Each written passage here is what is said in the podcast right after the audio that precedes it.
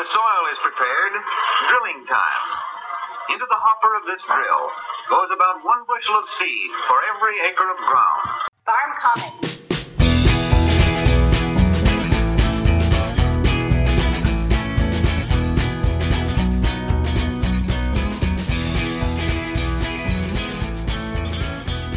This is the Farm Commons podcast, and this episode is Getting to Work, Part 1. We're beginning a two part podcast on employment law on your farm. Employment law is a huge subject. We'll only be covering part of it, even with two episodes. Visit farmcommons.org to learn a whole lot more. You've started your farm enterprise. Maybe you've had it for a while and are only starting to expand. Maybe you've experienced rapid growth or realized from the get go that it's too big for just you or you and a partner. Hiring a farm employee is an exciting moment. It means the farm is getting large, stable enough to take on additional help.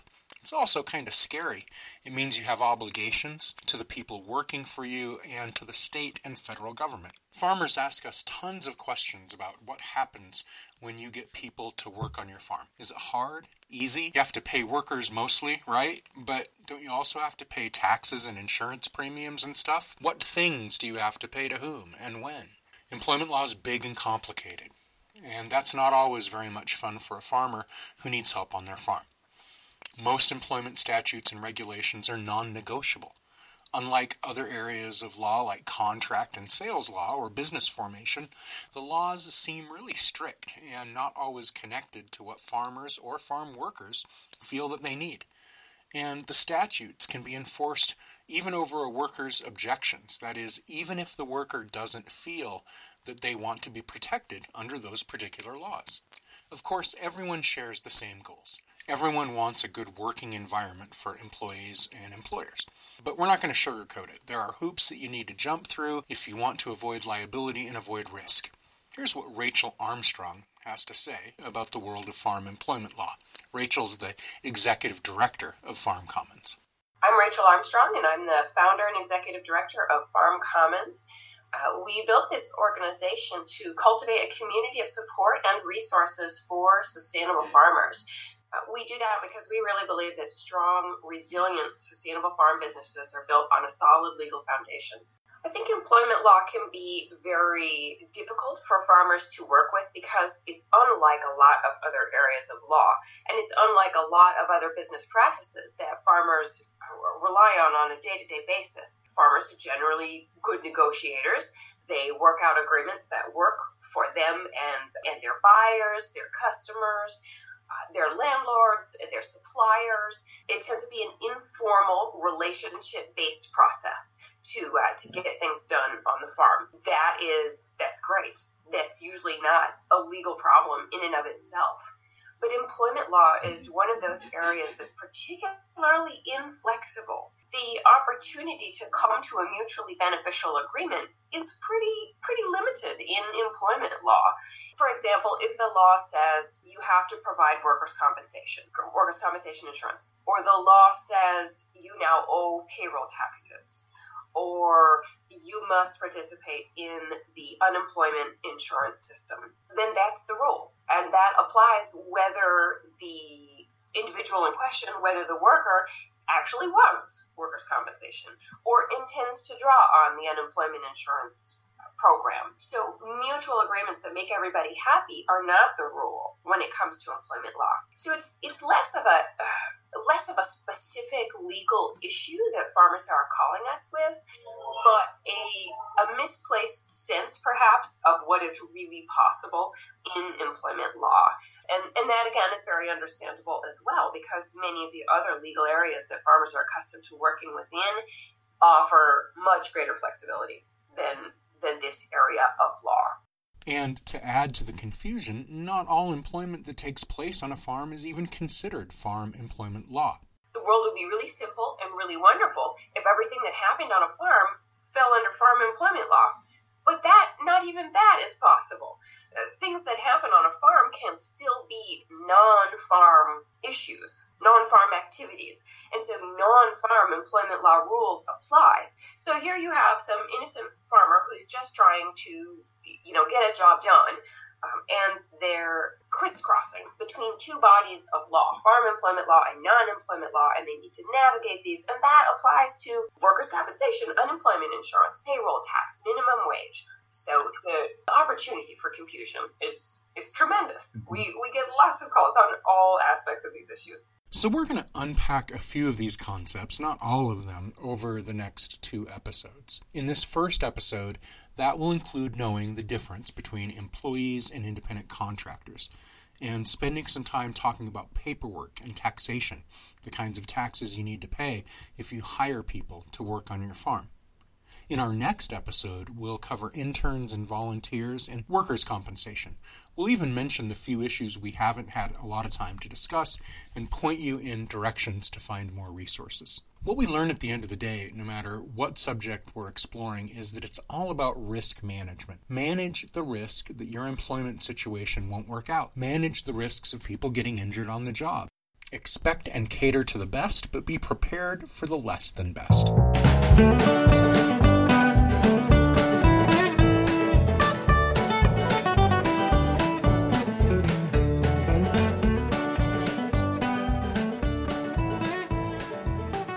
Way we work on our farms can be a lot different than the way people work off the farm. We don't punch a clock, we're always on call. Our schedule is sometimes set very rigidly, and other times it's uncertain. So the way people work for and with us on our farm is also different. And while our legal system sometimes recognizes that difference, it can be hard to fit farm workers into non farm legal categories. So, what do we mean when we say farm employment law? What are what are those rules? What uh, what should people know? Well, generally, the first thing we want to we want to find out for individual farmers is what kind of worker that they have many farms are using interns and apprentices, and that there's a particular legal definition of who is an intern and an apprentice. So we have to look at that. Other folks are using independent contractors, but again, there is a specific set of criteria that determine whether or not you actually have an independent contractor. One of the most important designations that you can make about the people working on your farm is whether they're employees or independent contractors. An employee is assumed to be working under your control. An independent contractor is assumed to be working to help you achieve a particular goal under the structure of an agreement that you make with them. This distinction is important for a couple of reasons. First, pretty much anyone working for you is going to be one or the other, an employee or an independent contractor. There are some exceptions for interns, volunteers, and apprentices. We'll talk about those in the next episode. Secondly, the distinction is important because if you misclassify a worker, that could cause you some problems. The government or courts can hold you responsible for things like back wages back taxes. They could even charge you penalties or fines. You may have heard a lot about this distinction between employee and independent contractor, and you can guess why businesses might want to designate their workers as independent and as contractors. Lots of things seem easier that way, right? Tax burdens, being able to hire and fire workers, insurance issues, leaving it up to them to deal with that. Seems like it's a lot easier uh, for them to be contractors. Paying paying overtime. That's my friend Chris. He's an attorney in Chicago. My name is Chris Langone, and I'm the managing partner at uh, Langone, Batson, and Lavery. We have offices in Chicago and New York, and we're a general practice uh, consumer and plaintiff side uh, firm that uh, represents people in conjunction with uh, all kinds of uh, cases, employment, law, civil rights, and uh, criminal defense, as well as uh, personal injury and consumer protection. Both states and the federal government use factor tests in determining whether a worker is an employee or an independent contractor. Those tests are sometimes divided into three categories. Think of them in terms of kind of three large areas, which is you know behavioral factors, uh, financial factors, and then the, the type of relationship in terms of things like continuity and what the documents say and, and stuff like that. So, control over behavior, control over finances and equipment, and what the relationship between the worker and the employer actually is. First, how much control does the employer have over how the worker behaves? What you can or can't do uh, in the workplace or, or working for the employer. Case out of the Southern District of New York involving cabaret uh, lounge dancers. The court found that they were uh, employees, not independent contractors, and pointed to some behavioral factors like whether they could chew gum or whether they could have their cell phones on the dance floor or whether they could carry their purse, having a bad or a good attitude. If you have to wear particular uniforms or you have to dress a certain way, then you're more likely to be seen uh, as an employee. It really, you know, the behavioral factors come down to your your freedom to act, you know, however however you want to act. Right? A plumber can show up at your house and wearing whatever he or she wants to wear. So let's imagine that you hire two people to do work on your farm. Maria is an electrician. You want to have Maria make sure that your electrical systems on the farm are maintained and functional. Your automatic chicken coop doors and lights. Maybe you've got a self contained generator that you use. You've got outlets in your barn. Maria can come and do this on her schedule you have to make an appointment with Maria or wait for her to tell you when she can come do your electrical maintenance. And you don't care what Maria wears or how she does the job, you just want it done. But you also want your irrigation systems maintained, and in that instance, you hire Ted. And actually, Ted, you've hired to do a number of other things on the farm too. He handles compost, he feeds the animals. You have him on the farm 20 hours a week, regular time, based on your schedule. You closely supervise the tasks that he does. Based on behavioral factors, Maria is probably an independent contractor. Ted well, he's probably your employee. So then, as Chris says, there are also the financial factors. You know, who purchases the tools trade, who supplies uh, necessary equipment, you know, what's being done in terms of obviously withholding, uh, who pays certain expenses uh, of, of the relationship, profit and loss. You know, if, if, independent contractors obviously that make a profit get to keep the profit, they don't have to worry about sharing it with the employer. But by the same token, they also uh, bear the losses. They they buy their own equipment and you know bring their own tools to bear. This is where providing equipment, for example, becomes important. Does Maria, the electrician, have her own tools? Well, yeah. Chances are you don't have electrician's tools. She's a licensed electrician and she's got that equipment.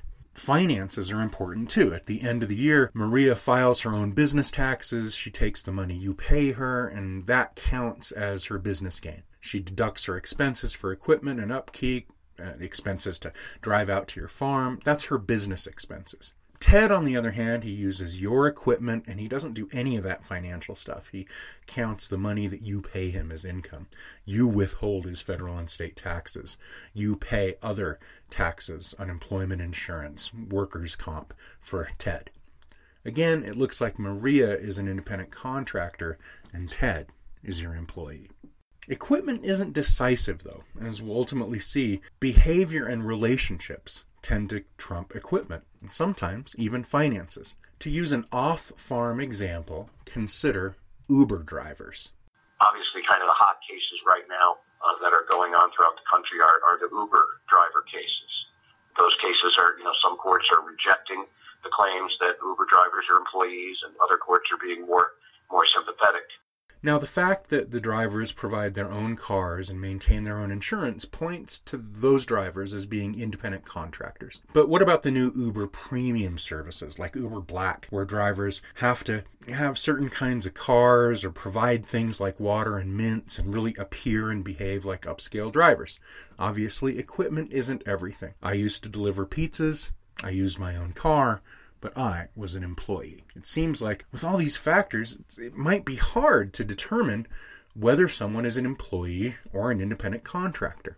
It's not too hard for the IRS to prove that somebody's an employee, uh, magically enough. That's Mike Duff, Michael Duff. He's one of my former law professors, and he's a little sarcastic sometimes. And he specializes in labor and employment law at the University of Wyoming College of Law. Go Pokes.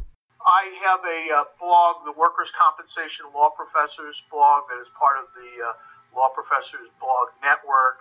And uh, I've also been doing uh, podcasts for uh, PaydayReport.com uh, that is covering essentially labor activities in the South.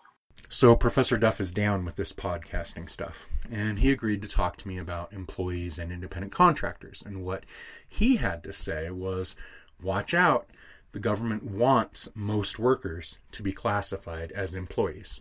So remember, I said businesses, including farmers, have reasons for wanting to classify their workers as independent contractors? Well, the government has reasons for wanting to do the opposite.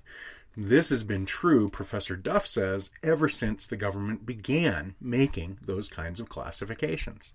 The way that the factor test came into being and the whole independent contractor versus employee question, you have to really look at the origin of master servant law and uh, and the question when the master was liable for the acts of the servant, and you're and you're really going back to the uh, the mid to late part of the 19th century.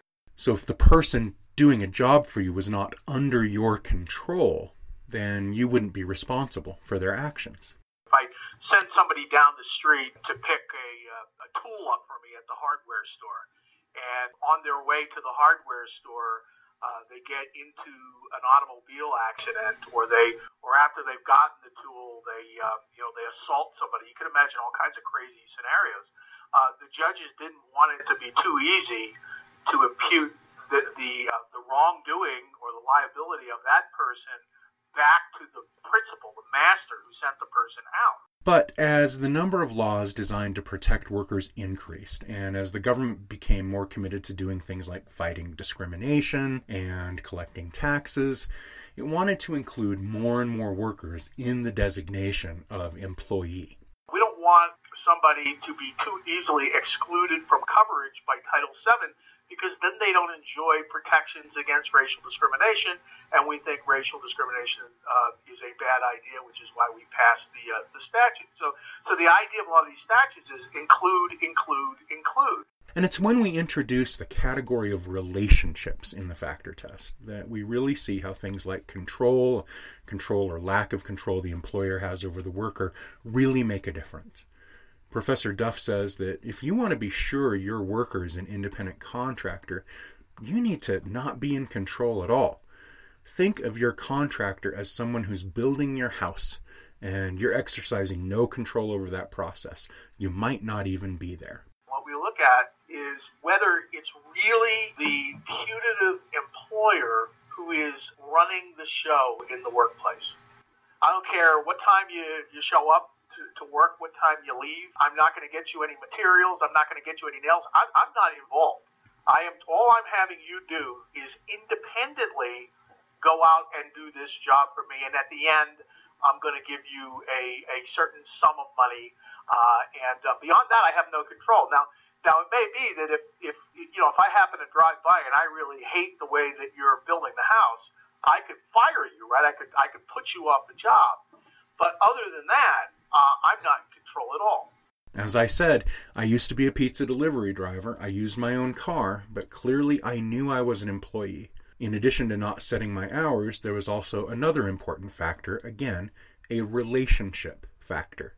Using your example of being a, a pizza delivery driver, you know, kind of goes into that third element, which is which is the type of relationship and mm-hmm. uh, how integrated the services are um, with uh, the, the underlying business, you know, who's able to provide instructions, uh, who has the right to terminate or not terminate the relationship, um, you know, the power to discharge, uh, those kinds of things.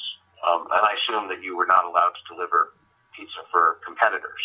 You know, independent contractor accountant can, can do the accounting for multiple businesses, whereas an in-house accountant is beholden to the, you know, and has duties to, to the company that they work for. So even though they're both doing the work of accounting, depending on the contacts and the relationship, one may be an independent contractor and one may be an employee.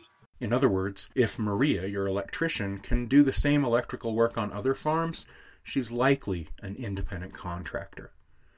And that ends up being a key factor in determining whether a worker is an employee or an independent contractor. Again, it's all about your actions in relationship with each other. How does the worker act in relation to you and the job? How do you act towards the worker? And are you letting them do the job? As our executive director, Rachel Armstrong, likes to say, if it looks like a duck and talks like a duck, it's a duck. So, Idaho, for example, uses a right to control test. Does the worker control when and how the work gets done?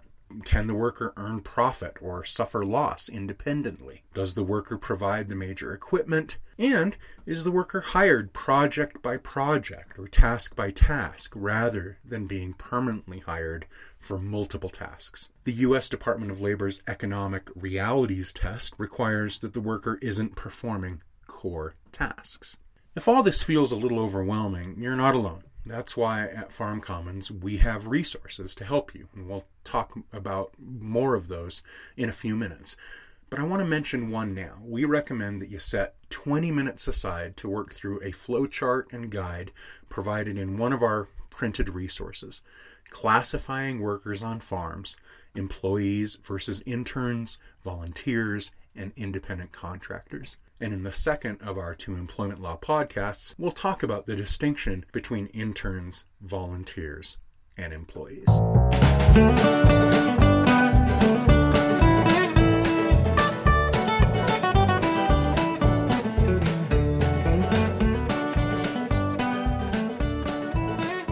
Now I need to talk about two of my least favorite subjects taxes and paperwork. I want to talk about nine things that you need to do to prepare and to be ready for nine tasks uh, to keep in mind when you start employing people on your farm. Number one is prepare early prepare before your workers arrive on the farm. So, farm owners should start preparing well before the new employee begins their first day of work. As a ballpark estimate, a month might be enough time to open up the necessary accounts and establish procedures to have taxes, withholding, insurance, other types of things ready and in place when your worker begins to work. Second, you need to verify workers' eligibility to work. You can only hire people who are eligible to work in the United States. So if you aren't using guest workers, that means that you have to complete I 9 forms for your workers, and these are available from the U.S. Citizenship and Immigration Services. You fill in the documentation required, you don't send it in, you keep the forms on file, so if you ever get inspected, those forms need to be available for examination. And third, set up your federal withholding program. So, like other businesses, farms are required to withhold a percentage of an employee's wages and remit the withheld portion to the IRS. The formula for that, as of now, is uh, if you're a farmer, is if you pay more than uh, 2,500 total in the year for all of your workers, or $150 a year or more to one individual, then you have to pay taxes. And so to begin that withholding process, the farm has a to have completed IRS form W4s from the worker. You know what a W4 form looks like. You don't send it in again, you keep it in your files, and the worker lists the number of exemptions to use, and you take that you take that form and those exemptions and you use the IRS tax table to determine how much to withhold per paycheck, when to pay, etc. The IRS uses an, uh, uses an online system to do this, and it's called the Electronic Federal Tax Payment System, or EFTPS. Deposits have to be made, made electronically. You have to register with that system online. It might take you a few days to do that, uh, and takes a few days for them to process your account and give you the passwords that you'll need for that. That's how you begin the process of having a federal withholding program and, of course, making sure that you pay those taxes on time. Number four, take care of Social Security and Medicare. So, most farms are required to withhold Social Security and Medicare tax from the worker's paycheck. And the same rules apply as for federal income tax. The, the $2,500 a year for total workers or $150 or more for a single worker. And currently, 6.2% of wages are withheld for Social Security, 1.5, 1.45 sorry, percent for Medicare. Those might change over time. Of course, you have to keep up with that information. And the same electronic system is used to pay federal income tax as is used for Social Security and the Medicare tax payments. And number five, pay unemployment tax. So, unemployment tax, unlike these other taxes, is not deducted from your workers' wages. You pay the federal unemployment tax yourself.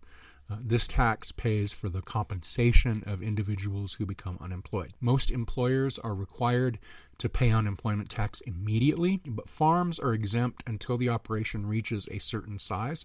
And there's more information about how that tax is determined. Uh, that information is available uh, in our tax and paperwork checklists and other materials at farmcommons.org. Number six, set up your state withholding program. Yeah, I know, another whole tax regime. And depending on whether your state taxes individual income or and also on their scheme for determining unemployment taxes, you're going to need to set up another system of withholding and payments. That means opening a withholding tax account with your state's Department of Revenue. Typically, you can do that online or over the phone or even through paper application. And you'll likely have a tax ID number to help manage your account. Uh, and then the workers complete the W 4, and then it becomes very much like the federal withholding system, only it's for states, and your states might have particular rules, particular procedures to do that. As for state unemployment taxes, whether you pay them, how much you have to pay, that all depends on how many workers you're employing, for how long, and also in what state. And your individual state will have instructions, and Farm Commons also has guides on our specific website to many states, uh, various uh, taxing regulations. And so you want to check and see if your state is there on the farmcommons.org resources website. Number eight, get workers' compensation. We're going to talk about this uh, in the next episode. You're likely going to need to carry workers' compensation, and trust us, it's a good idea. We'll find out more again on the next episode. There are ways that you can also find out whether you're exempt. It's going to depend on state laws, and it may not be a bad idea to just assume that you're not going to be exempt. Your state government will have the information that you need about that. And finally, number nine, report the names of your new employees to your state. Report the names of the new employees to your state. Each state has a website to do this, and each state requires this. And that's our quick list of paperwork. Now go and get it over with so you can get back to working in the dirt. Huh?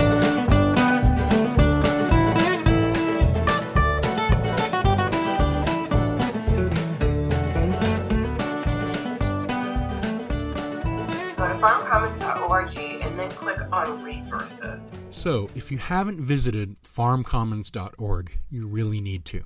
There's a digital ton of information on farm employment law issues there. There are state specific resources for many states. These include step by step guides, checklists, they cover the what ifs. In fact, there's so many resources that Rachel suggests starting with two basic ones. Then you can pick the workers and employees category, and you'll get a big list of everything we've got on workers and employees. Scroll all the way down near the bottom and watch our two recorded webinars Building a Legally Sound Intern and Volunteer Program for Farm Work and Making Employment Law Work for Your Farm. They're also available on our podcast channel, so folks can listen to them while uh, while they're working. They're really great introductions to how this area of law works and what the key legal issues are for farmers uh, looking at um, employment law. So when farmers start with these broad-based materials, they'll get a better idea of where their individual risk might lie, and then they can go check for more specific materials that we have. That might be a tutorial specific to their state. It might be something specific to interns and volunteers if they if they find that that's where their area of risk lies. And if you like to read, then Aaron, Farm Commons lead legal researcher, uh, has some uh, suggestions as well. In addition to what Rachel said with respect to the webinars, we also have some really great print resources that provide a general perspective of the issues uh, for employment law. The print resource Making Employment Law Work for Your Farm and we also have another great resource on um, classifying your workers, employees, interns, volunteers, and independent contractors. So that's going to help you really determine what your workers are in the eyes of the law. We'll get to know Aaron a little better on our next episode. We have not and will not cover everything in these podcasts, and we aren't giving legal advice. Talk to an attorney if you have specific questions about your farming situation.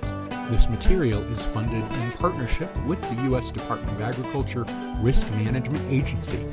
Music comes courtesy of Huma Huma and Jason Shaw and Audionautix Music under a Creative Commons license. The executive director of Farm Commons is Rachel Armstrong, our lead research attorney is Aaron Hannum, and I'm Matt Stannard. Want to contact us? Visit farmcommons.org and click Contact.